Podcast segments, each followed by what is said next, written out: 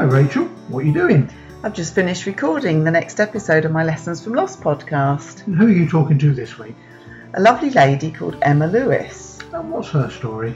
Well, she chats all about the losses associated with the menopause. It's really interesting. That does sound interesting, particularly for many men who'd be really unaware of any losses at all, really.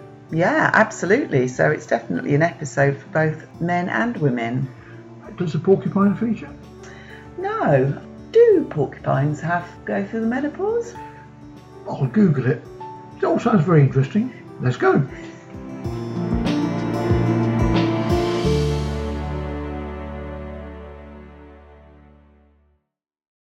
Hello, and welcome to the Lessons from Loss podcast, in which we share our experiences of loss and, more importantly, what we learned from them, which now positively guides and defines our lives today.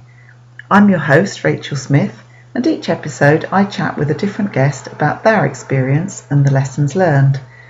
I'd like to acknowledge the courage and vulnerability of all my guests in sharing their very personal stories and also the impact that hearing these stories has on you, the listener. Please take care as you listen and reach out for support if you need to. Today I'm delighted to be chatting with Emma Lewis about her experiences of loss associated with the menopause. For too long, the menopause has been widely dismissed as just something that happens to women as they age, without any regard to how it is actually experienced and the huge impact it can have on our lives. Happily, times are now changing, and I'm super happy to add this conversation about the losses experienced with the menopause to the growing volume of voices and awareness about this natural but hugely impactful stage of women's lives. Welcome, Emma. Thank you, Rachel. It's lovely to be here. Thank you so much for offering to come and talk about this topic. It's not one that I've covered on the podcast yet, but it is something that, of course, impacts over half of the world's population at some point in their lives. It's not one that immediately springs to mind as a loss, but I'm sure that our, as our conversation unfolds, so many women listening will be resonating with what you talk about and share. So perhaps a good place to start will be with where you're at now with the menopause and how it's impacted you. Uh, so it's impacted my life hugely, actually, and I was always somebody who thought I will get to that point in my life and I will take supplements and I will exercise and I will breeze through it. It was a bit like my attitude to childbirth, actually, which also didn't turn out that way at all. I thought, yes, it's a natural process. It happens to all women. Um, I'm going to be absolutely fine. And actually, it couldn't have been further from from the truth uh, of my experience. So um, I'll tell you a little bit about you know what, what I went through um, and and still going through actually. Um, and it's interesting what you're saying about loss because I think women's experience is really unique because we go through these identity changes throughout our lives that men don't. You know, we go through this period of being young into being women who are fertile and and thinking maybe about pregnancy or having um, fertility issues or um, you know having pregnancies. And then we go into this period where we lose that. And it often coincides with the time when if you've got children they're leaving home. So you've gone from this period of intense um, child rearing to emptiness at the same time you're experiencing these real huge fluctuations in your hormones that can have this impact on you. So it's for me it has has been a huge loss of my identity um, going through the menopause. And um, I'm, I'm coming out the other side now and i'm actually building a new identity which is which is really exciting. And you know i always think you i always thought i'd get to this point in my life and i'd have it sorted and actually you know we're still i'm still learning huge amounts about myself you know and that is scary but also really exciting that you know there is still new things to learn and new things to be part of and and, and new things to be as i get older. Yeah certainly my experience is is that as i move through life i'm learning so much more about myself which seems to be accelerating at a far greater speed than say in my 20s or 30s when i really you know, obviously I did learn about myself, but as I'm as I'm older, I'm just learning more and more. It's getting faster and faster, which is which just makes it a really interesting time to um, to be experiencing that. Well, I think maybe that's the joy of getting to our age is that we've got the time to think about ourselves because you know so many yeah. women are rearing children doing having jobs being carers to parents and you you just don't and and we're socialized to support other people. We're socialized to look after everybody else and not look after ourselves. And you know you hear that a lot don't you from, from friends that um, they prioritize everybody else over themselves. So maybe this time in our life is that time to be introspective and really understand who we are as people and um, hopefully become wise women as as we grow um, into the next phase of our lives. Yeah, absolutely. So my experience started actually looking back probably when I was about 41, 42, and I started to get uh, heavy periods, which I think is quite you know common um, a lot of my friends were having Mirena coils fitted for the same reason and i mm. was in that situation after things being quite fine for a long time. Suddenly, I was getting heavy, irregular periods where I was getting flooding, having to, you know, change at work. Yeah. Being absolutely mortified, you know, in case um, I leaked onto the chair, you know, having to keep spare underwear, spare clothes at work, you know, having to rush home sometimes. So that was the sort of first indicator that things were changing, but I didn't recognize it as that at the time at all. And and I had a Mirena coil fitted and it took about 6 months to settle down, but then things really did and that part was great. So I didn't think much more of it. But I was starting to experience, um, you know, low moods, um, some depression. Um, you know, I wasn't feeling 100%. And, and I went to my GP and they did suggest taking antidepressants. Um, and at the time, I just didn't feel that was what I needed, and I thought, no, I'll, I'll, you know, carry on with exercising and look at my diet and try and um, manage this for myself. Um, but as time went on, things got more and more difficult. Um, and I was exercising. Um, and actually, I started to have problems with my pelvic floor.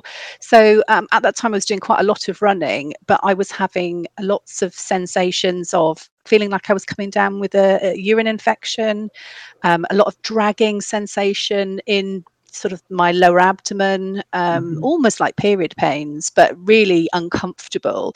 And it was making it really difficult for me to run because any sort of any time of, of being on my feet, I was getting these symptoms and they just got worse and worse and worse while I was running. So, and of course, um, you were actually running quite long distances. I, I was, yeah. So I was, you know, doing multiple marathons and I was doing um, ultra events at the time. So that definitely towards the end of my journey to 100 marathons was really when I was was most impacted. Um, and I did go and uh, it's, it's funny how the NHS works sometimes, but you know because I had I had blood in my urine, so I you know went to the GP, and of course I got put on the two week um, rule because they thought oh, there's always this possibility of cancer, isn't there? And I didn't think it was, um, but I did just didn't know what it was, and I had um, a CT scan and I had um, a camera inside my bladder to look at it, so I really had the full works done to make sure everything was fine, and they couldn't find anything. Uh, and then I went to uh, have my smear. And while I was having my smear, the, the nurse who was doing it mentioned to me that I had a prolapse. Uh, my bladder had prolapsed um, through a small hole in my pelvic floor. And I thought, oh, that's probably why I'm getting these symptoms. That mm. makes sense. So after sending me for a CT scan and a camera and everything, nobody actually thought to look inside my vagina, which I thought was quite funny. Um, so very I, close. yeah, you know, you'd think start with the obvious things, but no. Uh, so then I went to um, see a consultant, and I was fitted with a ring pessary to lift my bladder up out of the way, and it was something that could stay in for six months and be changed every six months, and that, that made things a lot more comfortable for running. But I was still getting these sort of what I thought were repeated infections. But every time I put a urine sample in, there was no bacteria there, but there was blood. And through just through trying to find out what was happening with my pelvic floor, um, I got onto a Facebook group um, which was looking at you know improving your pelvic floor and exercises and things. And someone tagged me in that on a post I'd put and said, "Have you thought about this?" And they tagged me in a group which was for something called vaginal atrophy. And that is, I mean, it's got a long medical name, but it's sort of commonly known as vaginal atrophy. But basically, when your estrogen levels drop, they can also drop in that part of your body, and your bladder and your urethra, your pelvic floor are all affected by estrogen. And I was like, oh, this makes sense obviously this this could be what's going on for me um and you know i'm i'm happy to like share information but things had changed down there. So, you know, instead of um, my labia being plump and, you know, uh, everything being comfortable, my labia had started to thin out. I was much drier. Um, when I was going to the bathroom and wiping myself, it was sore. Um, so I spoke to the GP and I was given local estrogen to mm-hmm. uh, put in to make things more comfortable. And you start with like a loading dose for uh, every day for two weeks, and then you, you do it twice a week. And it's made just such a huge difference to my comfort levels, and and everything feels really good. And I thought I'm going to hang on to this because I do not want to be one of those old ladies who is constantly in and out of hospital with UTIs because that's yeah. a real problem for older women. Um, and if you have UTIs a lot, if you have infections a lot, it can affect your electrolyte balance, it can affect cool. um, your brain, you know, and people go downhill when they're older uh, uh, and have these. And, and I discovered that actually there are so many women out there experiencing this and much, much worse than I was experiencing. So they're not actually infections as such, it's actually something that's caused by low estrogen, but it presents as a urinary yes. infection. Yeah, wow. and it and it will progress to getting infections as the tissue atrophies and of the blood course, supply yeah. goes down and things. Um, and you know, there's lots of I don't know if you see sometimes campaigns about get your smear done, it, it won't be painful. And I've gone through a period of my whole life of having smears and having no problem, and then this particular smear was really uncomfortable and talking to other women on this group it can become exceptionally painful because as everything as the as the tissues atrophy and, and become very dry then the the vaginal opening itself that starts to um, you know close up and it makes it really mm. uncomfortable mm. but also for sex you know um, yeah. that wasn't an issue i was having but you know for a lot of women it affects their intimate relationships as well so you know you i think that that sort of feeds into that identity as well of being this you know young sexually active fertile person and then all of a sudden you are aging your skin is changing yeah. and you're not able to be intimate in the way that you used to be and that makes you feel not so attractive so you know it, it, that in itself is such a such a such a big issue um, and a lot of the women on the groups i was talking to you know couldn't even couldn't wear trousers couldn't wear knickers couldn't oh, sit goodness. down all day so it was impacting their quality of life in in a mm. massive way so i feel really grateful that i found that group early and got a solution for me really early um, and so obviously at the time I was thinking, okay, if this is happening, then maybe some of the other stuff that's going on for me is also the menopause. Um, and I had been experiencing lots of um, brain fog, uh, problems with concentration. Um, I would go to speak to someone who I'd maybe worked with for five, or six years, and I wouldn't remember their name. Um, and it was like having a little black hole in my brain. I knew where the word was, but I could not retrieve it. Um, and I went back to the GP and said, maybe it's dementia. you know, have I got, I'm really worried about this. I can't remember anything. I was losing things all the time. Um, I went through a set of red traffic lights on a junction that I knew really well. Um, I had a horrible experience where I was in central London and it was an area I was really familiar with. And all of a sudden, I could not place myself where I was, and I was oh, trying gosh. to orientate myself to where I was, and I couldn't do it. And I was thinking, I, I have no idea how to get back to the tube station. I don't know where I am. I couldn't.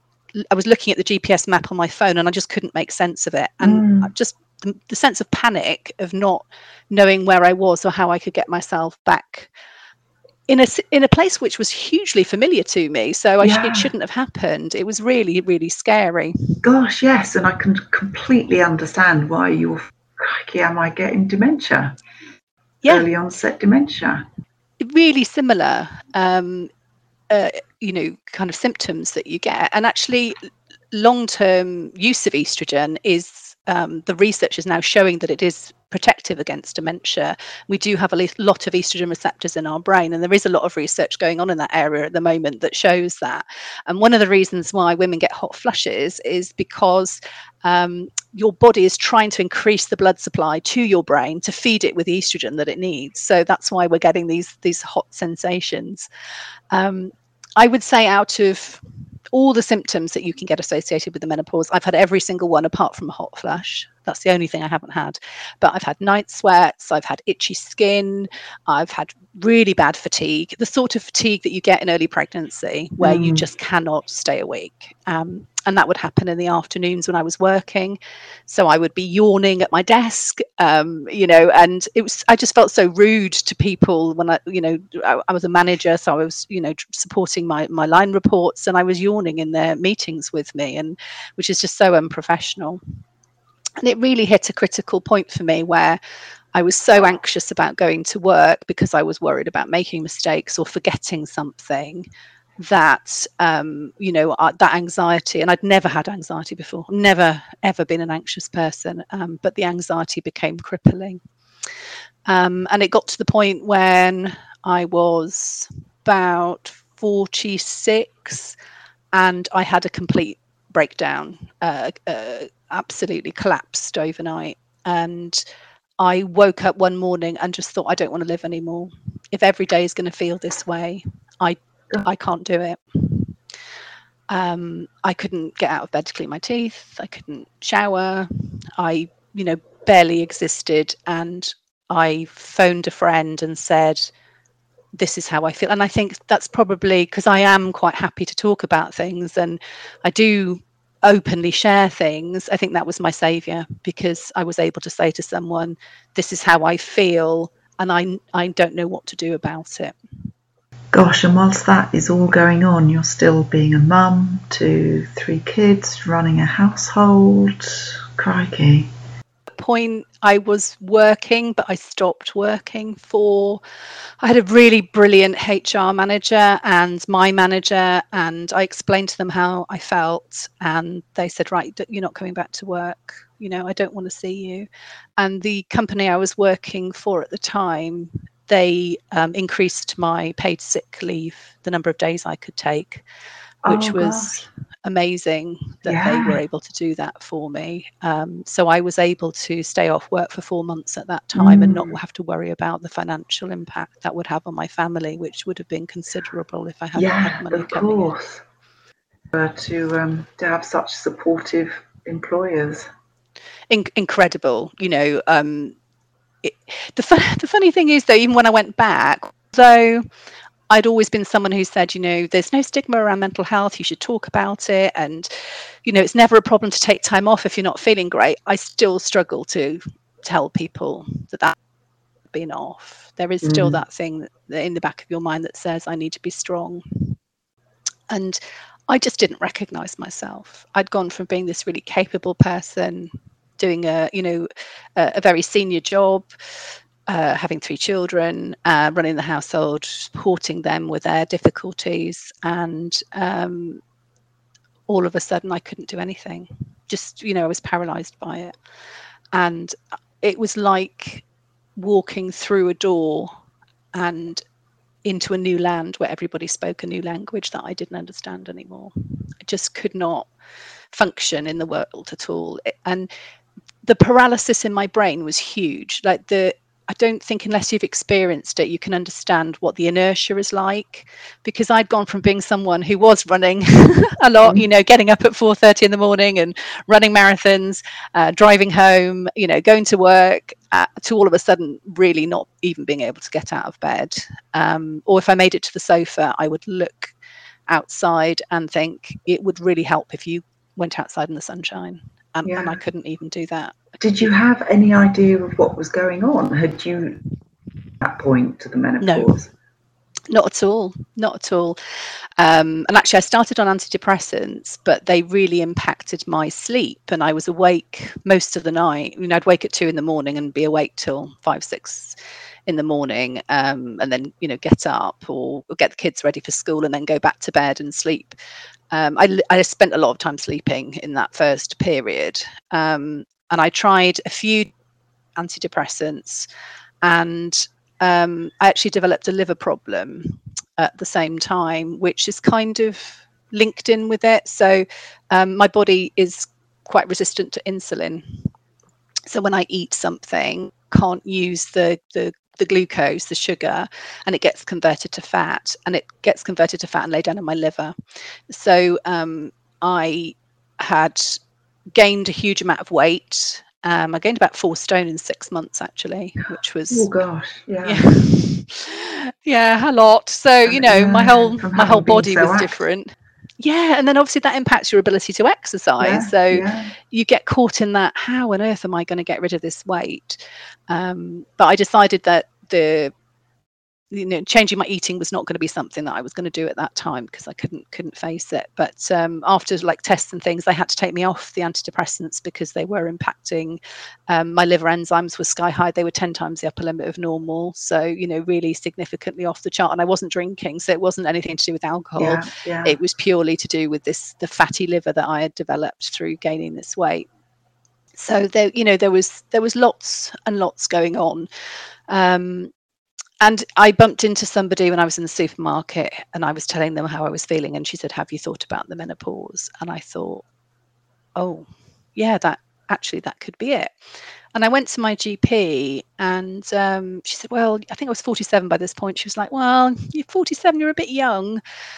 But the normal age range is 47 to 51 in uh, you know, in the UK. And actually, these perimenopause symptoms that I've been having yeah. can be 10 years beforehand. Mm. And I'd never heard of the perimenopause. I had no idea that these all these symptoms could happen before your period stopped. I just yeah. thought the menopause was period stop, you get your hot flushes, and everything happens after your period stop. But it couldn't be further from the truth. Everything was happening in the run up to my period stop. Yeah, that's that's certainly been my experience. So I started on patches, and within two weeks, I would say I was feeling 80% better. Wow. I wasn't, yeah, it, it was absolutely transformative.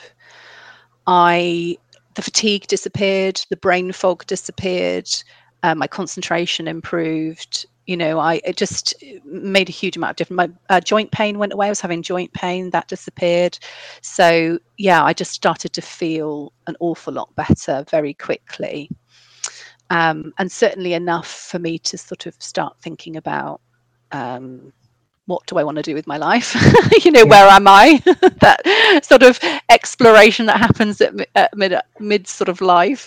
Um, and I did at that time. I separated from my partner, who I'd been with for uh, 23 years at that point. We had three children together, but we separated. We sold the house that we'd had um, together, and and both moved out. And I moved into the, the a rent, rental place um, about four months before COVID hit, and we went into lockdown. And I was so relieved that we had, you know, managed to separate ourselves physically yeah. at that point. He does just still love across the road, though, so, so the children um, sort of shuttle back and forth between the two of us. Um, they still see a lot of him, so uh, uh, we, are not too far apart. But it was just really nice to have my space um, when we mm. went into COVID. Do you think that everything that you were going through with the menopause was a contributory factor to the relationship breaking down, or or was it already destined to uh, to be heading that way anyway? Um, I think it was a relationship I shouldn't have been in. Okay. It was a relationship that I had compromised myself a lot and I think the menopause made me really look at my life and go, mm. do you really want to be in this position in another 10 years and another 20 years for, for the rest of your life? Is that what you want? And things were really difficult with the children. The communication was really difficult at home, and I was seeing how it was impacting on the children.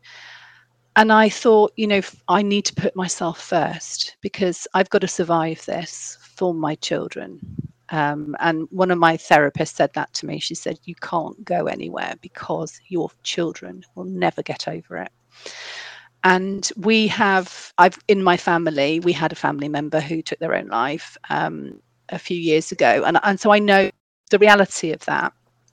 Mm. And I mm. also know women of my age who have actually taken their own lives in that way. Someone in the village where I lived, someone I went to school with, someone I worked with. So I, that was, um, you know, a strong possibility, and especially with the way I was feeling. So I wanted to make change, get better. Really, yeah, it was all about putting me yeah. first for a change. And I think sometimes you have to reach that really sort of bottom of the hole type place, dark place, before you can begin to make change. It's almost as if reaching rock bottom is the catalyst for change and to start examining your life and to see what changes you could make or that you want to make. Definitely. What I wasn't expecting was that, which sounds really naive, is that when you um, you know leave a relationship or you know I, we we you know we'd separated we moved into different um, houses um, that actually I took myself with me. Um, which sounds really obvious but I thought things would get better quicker than they did. And actually it took a lot of hard work. It took um, some more increase in the dose on my hormones. Um, I did start back on some antidepressants as well. And um, I added testosterone into my HRT, um, which really help with the energy levels and concentration. So, um, and I've been through a lot of counselling. So I've been, um, I was initially seeing somebody. I saw someone for about eighteen months, uh, and then I switched to an, somebody new um, about six months ago, and I've been working with somebody uh, every two weeks for the last six months. That has really helped me to understand how I think, um, why I am the way that I am from the relationships I had as a child to, you know, growing up and mm. where I am in my life right now. Um, and I know, um, you know, we've talked about Rachel, but I haven't talked about with with many people is that um, my three children are neurodiverse. So my my eldest uh, has autism with um, dyslexia and dyspraxia. Uh, my middle daughter has autism with ADHD and my youngest is just going through the assessment pathway at the moment. Um, so I I thought I was failing in parenting hugely. You know, I really my my home life with the children was really challenging. Um, they've all got different sensory issues. Um, they weren't diagnosed until later, although I, all right through their childhood, I was bringing it up with healthcare professionals and schools. I thought there were problems. Um, I was just told, no, no, it's fine. They, you know, they're they're fine, they're fine. But because they're girls, they were masking really well. Um, so they were late diagnosed, but um, looking back, I realized that I was putting them in really difficult situations um, that they couldn't tolerate. Um, so, for example, sitting down and having a meal together, you know, one one of my children's got a really high sense of smell, so smells really acutely. You know, she can smell McDonald's from four miles away. You know, it's um, sort of a running joke in the family. But one of them um, can't stand the sound of the other one chewing. You know, so there was always conflict going on. Yeah.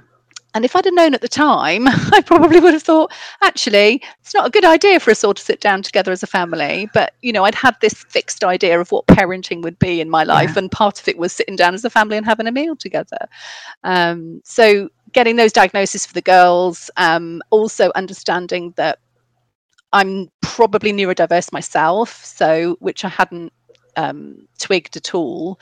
Never, you know, it never occurred to me that um, that I would be. But um, through the CBT I've been having, it's you know clear that I also have some sensory issues. That I'm a very black and white thinker. Um, you know, there are things that that I can identify with the children as well. So I also that probably has come to the fore again because of my hormones because a lot of women don't get diagnosed until they're in their 50s and it does coincide with them experiencing the menopause. So girls tend to um, certainly with autism girls tend to have real difficult time around puberty and then again later in life around uh, around the menopause which um, leads to what they call autistic burnout. So that's potentially also what happened with me is that you know my my brain just could not cope um, with those changes in hormones anymore. Yeah, is that I wonder because the changes that are occurring in the level of the hormones sort of accentuates the the, the challenges, the, the characteristics of,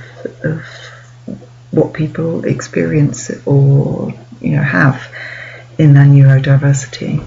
Yeah, I think it's a combination of, of that and also the mood swings. You know, it's I've, I've said it's like going through puberty in reverse, going through the menopause because you do have these outrageous sometimes getting irritated like things that i would easily have tolerated now really irritate me um, so i think there is you know the hormone changes make us less tolerant you really you know you're really tired if you're getting fatigue and if you're not sleeping as well which doesn't help us to cope with things very well um, so i think it's sort of a combination of, of, of lots of different things and talking about um, sens- sensory things, I, I, I said to um, a therapist, you know, well, I d- I don't have any issues with sensation. And she said, oh, well, you know, you filling in the forms for me, you said you were a very picky eater as a child. And I was like, yeah, I was like, yeah, I literally lived on baked beans, white bread and lemon and lime marmalade most of my childhood. And she said, So you have s- sensory issues there? And I was like, Well, I don't have them now. And she said, Well, how often do you eat something that you think will cause you a problem. And I was like, well, I don't. And she was like, that's it. As an adult, you can choose what you eat. Um, and when I looked at it, I realized I hadn't had, I didn't eat a strawberry until I was in my 30s. And even now, I struggle to eat them because of the texture. I can't eat bananas without coating them in yogurt. Um, I didn't eat an egg until I was 25. You know, I just, wow. you know, and then it just mm. sort of made sense. Um, Oh, okay. And actually, that's quite common in autistic children is that they are very picky when they're younger, and it's often it's sensation or taste or smell. Um, but they do it does improve as they get older, and they are able to broaden their um, uh, the types of food that they would eat a yeah. bit more. Yeah, and I just hadn't hadn't put the two things together at all. So, if I can just backtrack a little bit, you mentioned that you take testosterone as part of your HRT.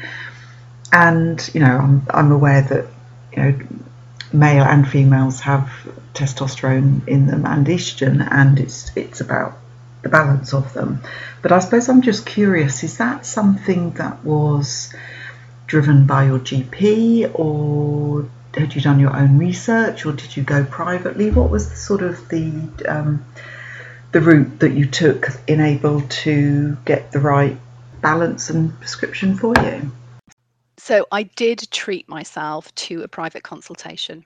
Um, I because the my GP actually I had a fabulous GP at that time who was really happy for me to try things and see if they worked, and was very happy to be led by me. and And I had done a lot of research, but she wasn't comfortable with um, prescribing over a certain amount of estrogen and um, testosterone.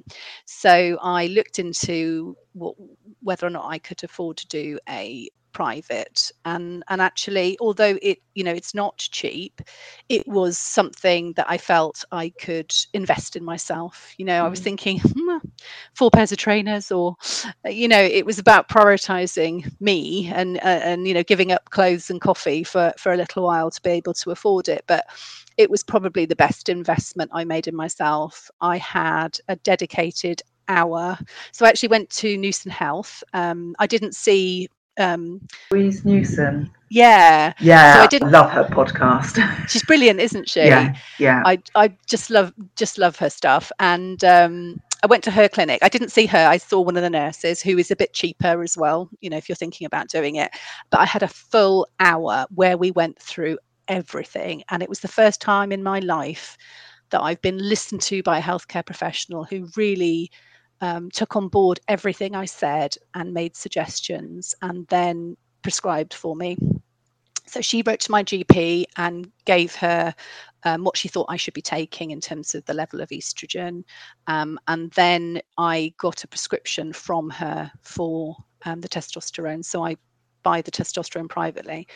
Um, subsequently, I have got to the top of the NHS waiting list um, to see a menopause consultant, and he did say he would be happy for me to have testosterone, um, but it is the male version and it's very, very tiny amounts. And the AndroFeme that I have, which is the, the one that comes from Australia that everybody talks about. Oh, yeah. it's it's not massively expensive. Um, so I, I I get that privately still, and then I get my estrogen um, through the NHS and my the estrogen pessary and cream I get as well for the local, the topical. I get that on the NHS. What an yeah, investment I, that you made in yourself, and what a turnaround that. Oh, completely. Life. Oh, completely. You know, it, it literally has saved my life. I, you know, and I was would say that that HRT has saved my life, and I will take it to the grave with me. You know, I'm not coming off of it. I would do anything to make sure that I don't feel that way again, because that feeling was awful. I, I, I know people often talk about when you feel suicidal that people think, oh, you know, the world will be better off without me. That's that's not how I felt at all. I felt that every day was so difficult and there was no hope that mm. I couldn't do it again. I couldn't do it for another day. Every day I woke up thinking, I can't, I can't do this for another day. Um, and it, it was like a hand coming over and squeezing my brain. You know, it literally happens overnight. And yeah, I felt like this hand was squeezing my brain and incapacitated me. And I there was a time i mean i was felt that way for, for a good few years um, and I, there was a time I thought I'm never going to get better, and I was counting down the days until the children were old enough for me not to be around anymore. So to then feel completely back to normal is just wonderful. You know, it's it's just so different um, an experience now. You know, I wouldn't say that um, you know I'm looking forward or anything in a big way, but just day feeling normal is just mm. such a revelation you know it's just such a nice place to be in um, and i'm now starting to have the energy to do the things that are important for my mental health so when i was in the, the depths of that i couldn't leave the house i couldn't socialize yeah. i couldn't exercise all the things they tell you that will be good for you i just couldn't do so now i'm able to um, I've got a dog. So I didn't I didn't have a dog before because my ex didn't like dogs. So I have a dog now. So I can walk the dog uh, twice a day and get out in the fresh air. Um, actually, I've filled my house with animals because I love animals. So I've got rabbits and guinea pigs and all sorts. Oh, cats, lovely. Hamster, rats, all sorts, um, which has been lovely. Um, you know, but I can now do the things that I couldn't do before. Um, and I'm trying lots of new things. So I've been um, uh, samba drumming. So I've been to a drumming group. Um, you know, I'd, I'd seen them drumming underneath it's called the IDR in Reading uh, for the Reading Half Marathon these drummers.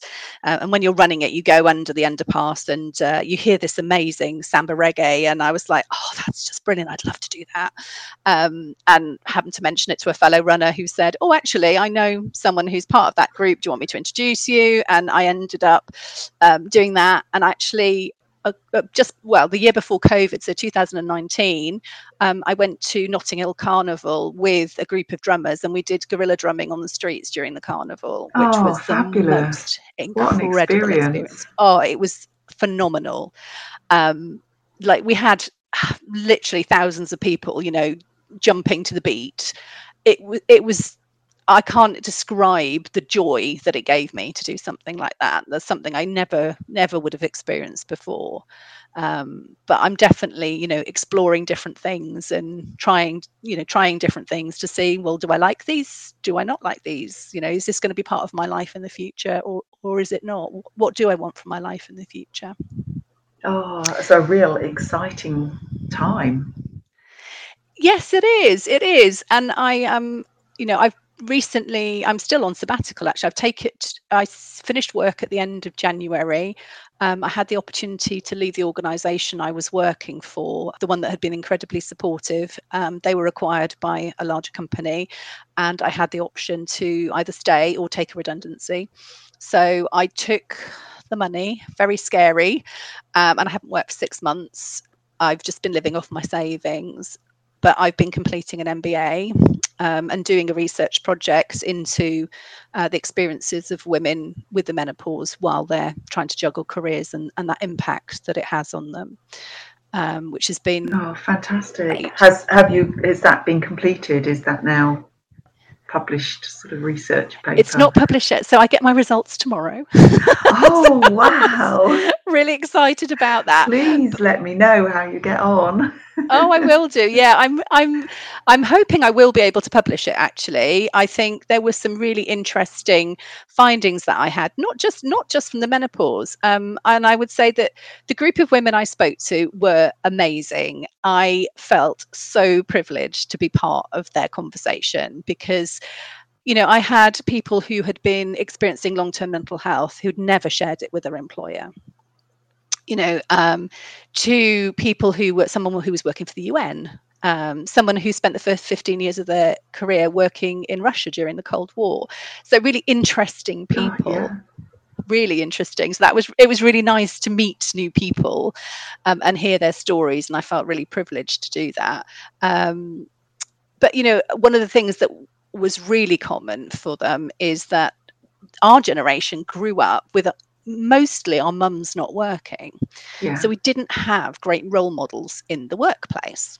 Um, and our generation is really that first generation to become working mothers because previously, even if you did have a job, if you became a mum, you stopped work. There wasn't childcare opportunities, there was no mm. maternity leave. So the role models were not there for most of us as young people. And the women fell into two camps. They either had no ambition when they were younger, or their ambitions were to be a nurse or a police officer or a teacher. So, very kind of caring roles. Um, but they had no ambitions to be CEOs or, you know, no. be future leaders or politicians. You know, it just it wasn't there. They didn't have have those role models to follow. Um, Face it, the career guidance, if you got any at school in our generation. yeah was a teacher or a nursery nurse or a nurse or a hairdresser yeah. or a hairdresser possibly they might have said sort of accountancy if yeah if they but, were very forward you know, if you were yeah yeah but that you know there was never anything in terms of entrepreneurial or I don't know anything sort of massively academic or in science, engineering, being a pilot, yeah, nothing yeah. like that. No, there, it, there just wasn't the opportunities there. So I I think that's going to be something that if we you know want to ad- ad- address the gender parity, if we want to have more senior women in politics, if we want to have them more in senior levels in organizations, then we have to have those role models out there. And the other interesting thing, well, I think is interesting that I found is that a lot of the women I spoke to had got so far in their organizations.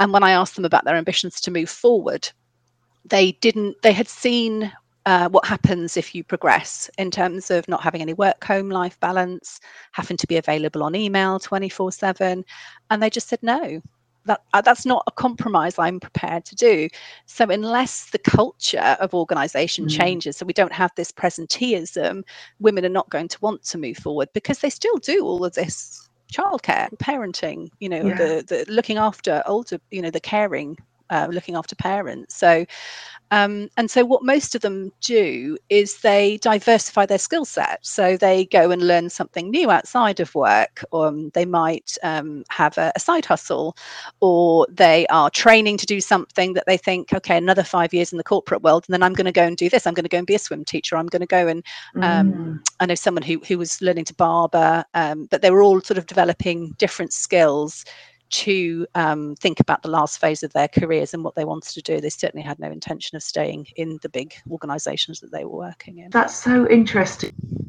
Thinking of all the um, women, sort of business owners that I know, and you know, the majority of them are people who have left corporate life at some point the age of about 50 yeah gosh hadn't really kind of considered why but the evidence is is there.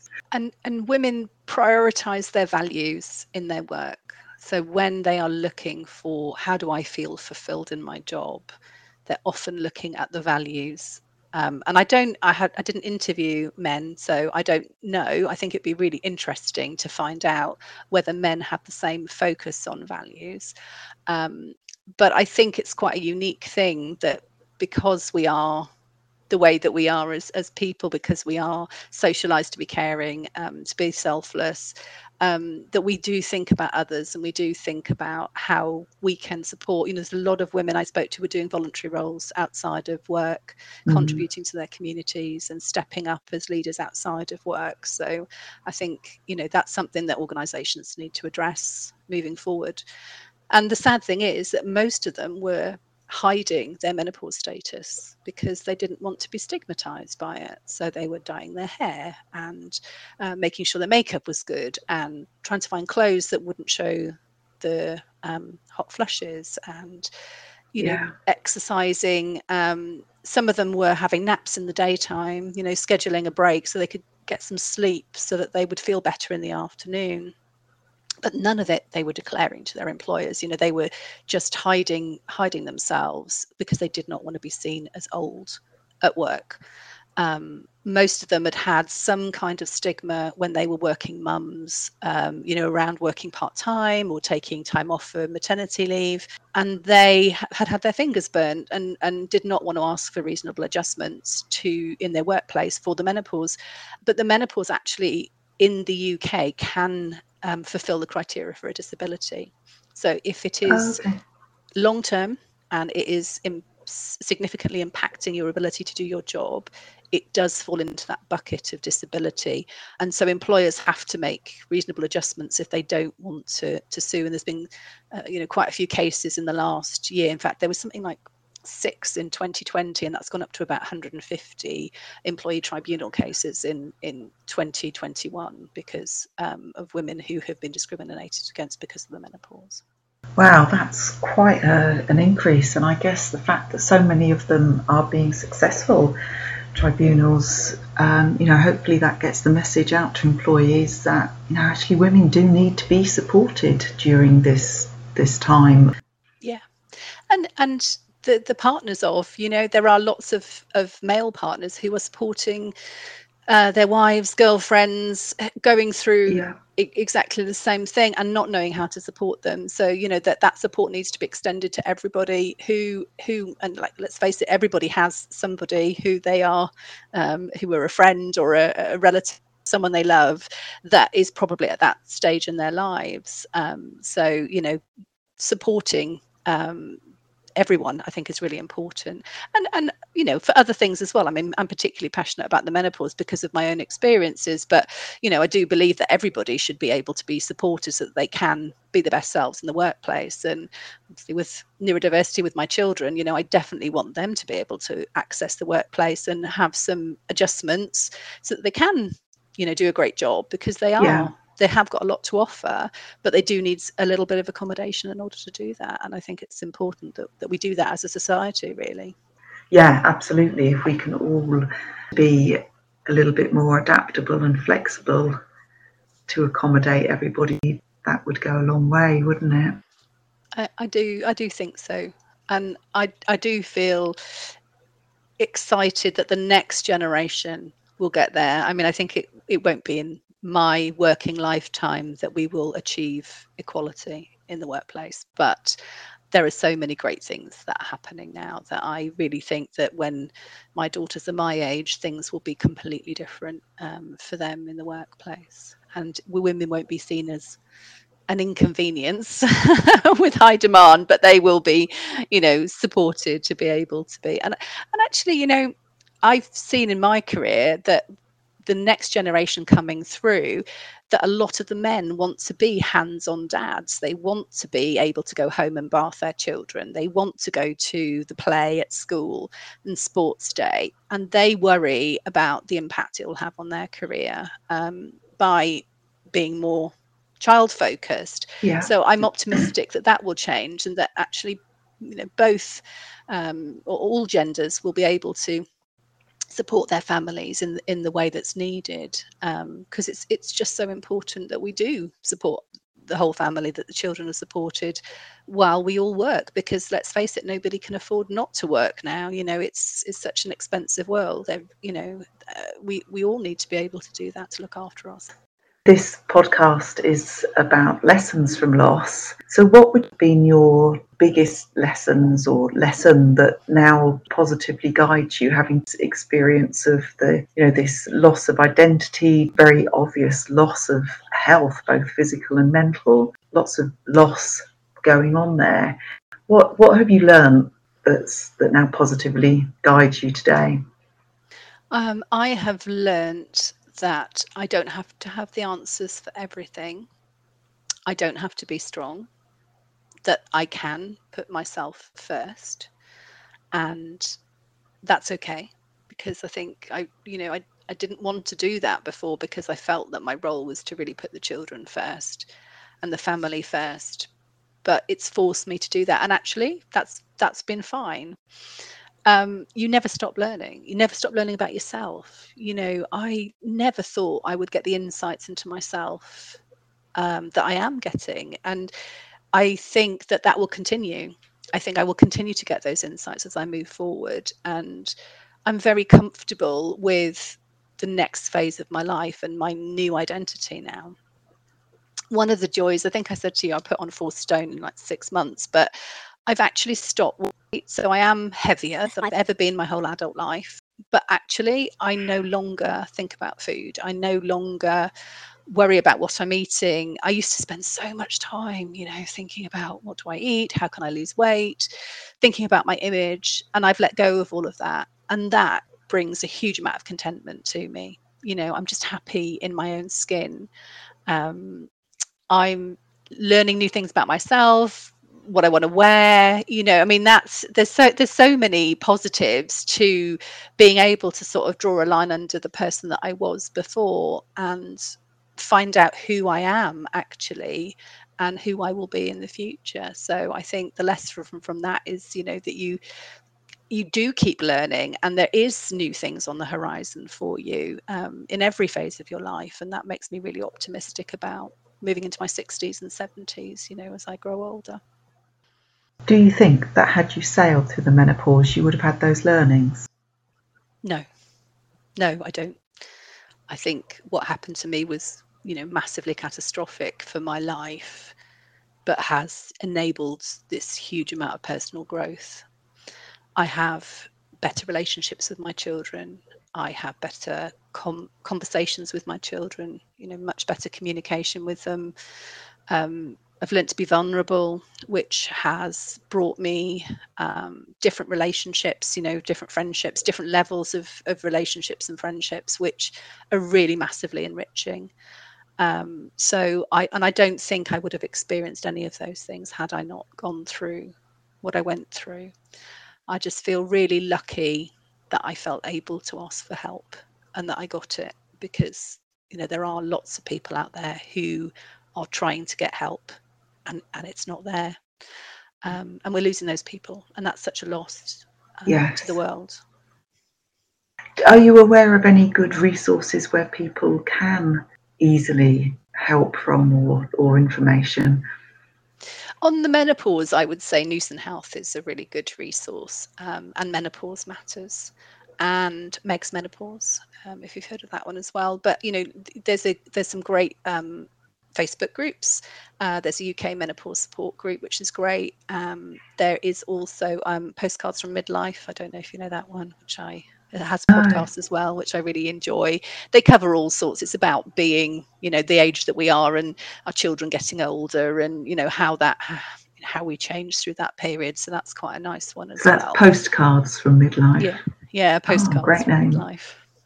There are lots of resources for mental health. You know, I'm sure, you know, a lot of people are aware of the Samaritans and Shout and things like yeah. that. But I think it's it's it's they are there short term to support you in a moment of crisis but getting that long term help you know you really sometimes you really have to push for it and be quite assertive about what you need and i would say to anyone who is struggling because there is still this culture of women's putting up with the menopause you know the fact that it's supposed to be a natural process that a lot of the people i speak to have got really difficult symptoms and they're saying oh no no it's fine it's fine it'll be all right it'll be all right. And i'm think why? Why are you putting up with it when there is a solution there?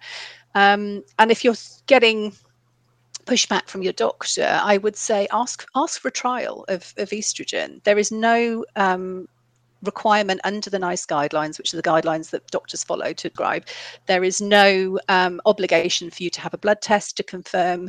It does say that you can start hormone therapy in the perimenopause period, which is this, you know, again, this 10 to 15 years that you you might experience things before you lose your periods altogether and um, so you can push to, to to try it and if it works for you and makes things better then great you can carry on it's not for everyone there will be people who can't take it for reasons you know there um, some um, cancers are hormone sensitive so yeah. it's not safe to do that. Um, but the topical cancer the the topical creams um, so the vaginal pessaries and creams they are so low dose they can be used by anyone. So they uh, the um, the dose that you have for a year is equivalent to one hrt um, tablet. That can make such if, a difference. Yeah just to just to your comfort levels and your your quality of life. So you can absolutely take those, even if um, um, obviously caveat it by talk to your doctor because I'm, of course, not a doctor. Yeah. And you know, if you people are struggling to decide what they what you want for Christmas or for your birthday present, ask them to to, to donate towards you getting a, a private consultation, one of these brilliant um, services out there. Uh, my consultation I did online, so I didn't have to go anywhere. Um, oh, okay. You know, didn't have to travel. You could do it on Zoom, um, and they're set up so brilliantly this at the Newson uh, Health that um, you know they sent me a, a, phlebotomy kit in the post, and I had could go down to my surgery and get the bloods taken, and it got sent off, and then the results were given to my GP as well as, as me having a copy of the results. Um, prescriptions come in a box the next day, you know, by post, so it's, it's just so easy, it's so streamlined to do it. If you're struggling with your GP, if you can invest in, in having a private consultation, absolutely do it. But you know, do push for a trial of, of estrogen if, if you think it will be helpful for you because it might might just change your life. Oh, absolutely.